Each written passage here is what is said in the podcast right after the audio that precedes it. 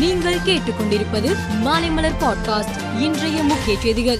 தமிழகத்தில் வடகிழக்கு பருவமழை சீசனில் பரவலாக மழை பெய்து வரும் நிலையில் வங்கக்கடலில் நாளை புதிய காற்றழுத்த தாழ்வு பகுதி உருவாக உள்ளதாக இந்திய வானிலை ஆய்வு மையம் தெரிவித்துள்ளது.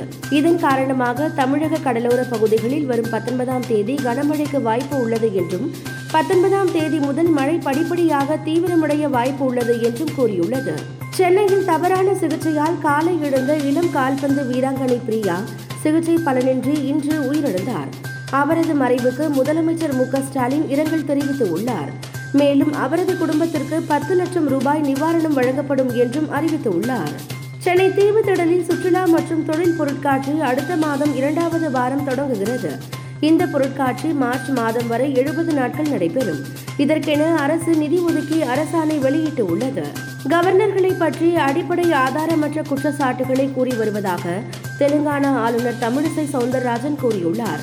மேலும் கவர்னர்கள் மக்களை சந்தித்தால் அரசியல்வாதிகளுக்கு குளிர்ஜரம் ஏற்படுவதாகவும் அவர் விமர்சித்துள்ளார். மாநில அரசுகள் சம்மதித்தால் பெட்ரோல் டீசலை ஜிஎஸ்டி வரம்புக்குள் கொண்டுவர மத்திய அரசு தயாராக இருப்பதாக பெட்ரோலியத்துறை மந்திரி ஹர்தீப் சிங் புரி தெரிவித்தார்.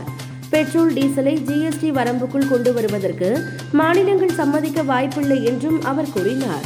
கைலாசா எங்கே இருக்கிறது என்ற கேள்விக்கு இதுவரை விடை கிடைக்காத நிலையில் அங்கே வேலைவாய்ப்பு உள்ளதாக வெளிவந்துள்ள ஒரு விளம்பரம் இணையத்தில் பரபரப்பை ஏற்படுத்தி இருக்கிறது. இது குறித்து இணையத்தில் நித்யானந்தாவின் சீடர் ஒருவர் பேசும் ஆடியோ ஒன்றும் வெளியாகியுள்ளது. இது தொடர்பாக சென்னை போலீசார் விசாரணை நடத்தி வருகின்றனர். கனடா இந்தியா இடையே அதிக விமானங்கள் இயக்குவது தொடர்பாக ஒப்பந்தம் செய்யப்படும் என கனடா பிரதமர் ஜஸ்டின் ட்ரூடோ அறிவித்தார். இரு நாடுகளுக்கு இடையே சரக்கு போக்குவரத்து மற்றும் மக்களின் பயணத்தை வேகமாகவும் எளிதாகவும் மாற்றவும் பரஸ்பரம் வர்த்தகம் மற்றும் முதலீட்டை அதிகரிக்கவும் இந்த ஒப்பந்தம் வழிவகுக்கும் என்றும் குறிப்பிட்டார். அடுத்த டி டுவெண்டி உலகக்கோப்பை தொடருக்கு இந்திய அணியை இப்போதிருந்தே தயார்படுத்த வேண்டும் என முன்னாள் வீரர் ஸ்ரீகாந்த் கூறியுள்ளார். இந்திய அணிக்கு சிறப்பான வேகப்பந்து வீச்சாளர்கள் மற்றும் ஆல்ரவுண்டர்கள் அவசியம் என்றும் அவர் வலியுறுத்தினார்.